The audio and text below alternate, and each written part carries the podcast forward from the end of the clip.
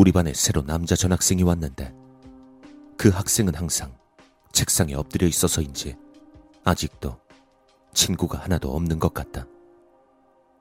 반 아이들과 서먹서먹해서 지내기 힘들겠다고 생각한 나는 그에게 말을 걸었다. 보면 항상 표정이 어두운 것 같아. 뭐 안 좋은 일 같은 거라도 있어? 갑자기 질문을 해서 살짝 놀란 것 같았지만 곧 이야기를 해주었다. 그의 말에 따르면 엎드려 있는 이유는 전화국이 약 한 달 전에 있었던 일 때문이라고 한다.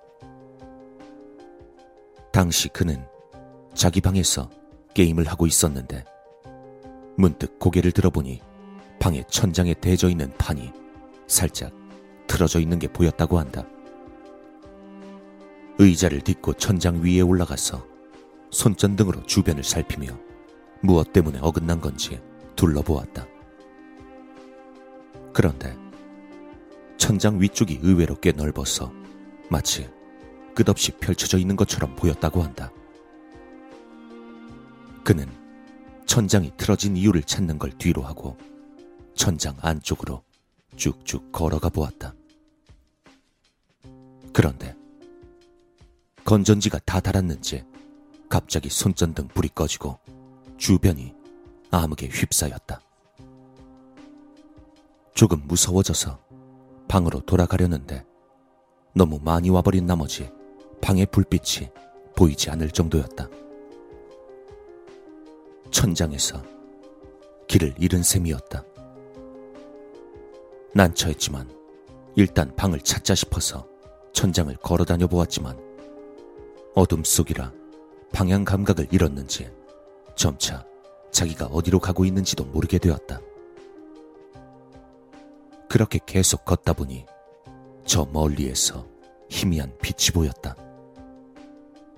방이구나 싶어 급히 그 빛을 향해 걸어갔지만 다가갈수록 그 빛의 정체는 자기 방의 불빛이 아니란 걸 알게 되었다. 그 빛을 향해 가까이 다가가 보니 난생 처음 보는 마을이 나타났다고 한다.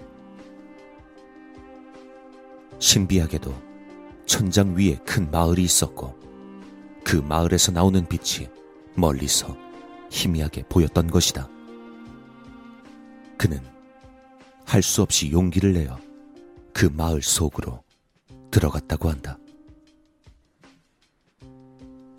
거기까지 말하더니 한숨을 크게 쉬고 눈물을 펑펑 흘렸다. 난 그가 갑자기 우는 바람에 당황했지만 달래주기 위해 말했다. 야, 진짜 힘들었겠다. 야, 그래도 결국 방으로 돌아온 거잖아. 울지 마. 그러자 그는 이렇게 대답했다. 아직 그 마을에서 못 나가고 있어.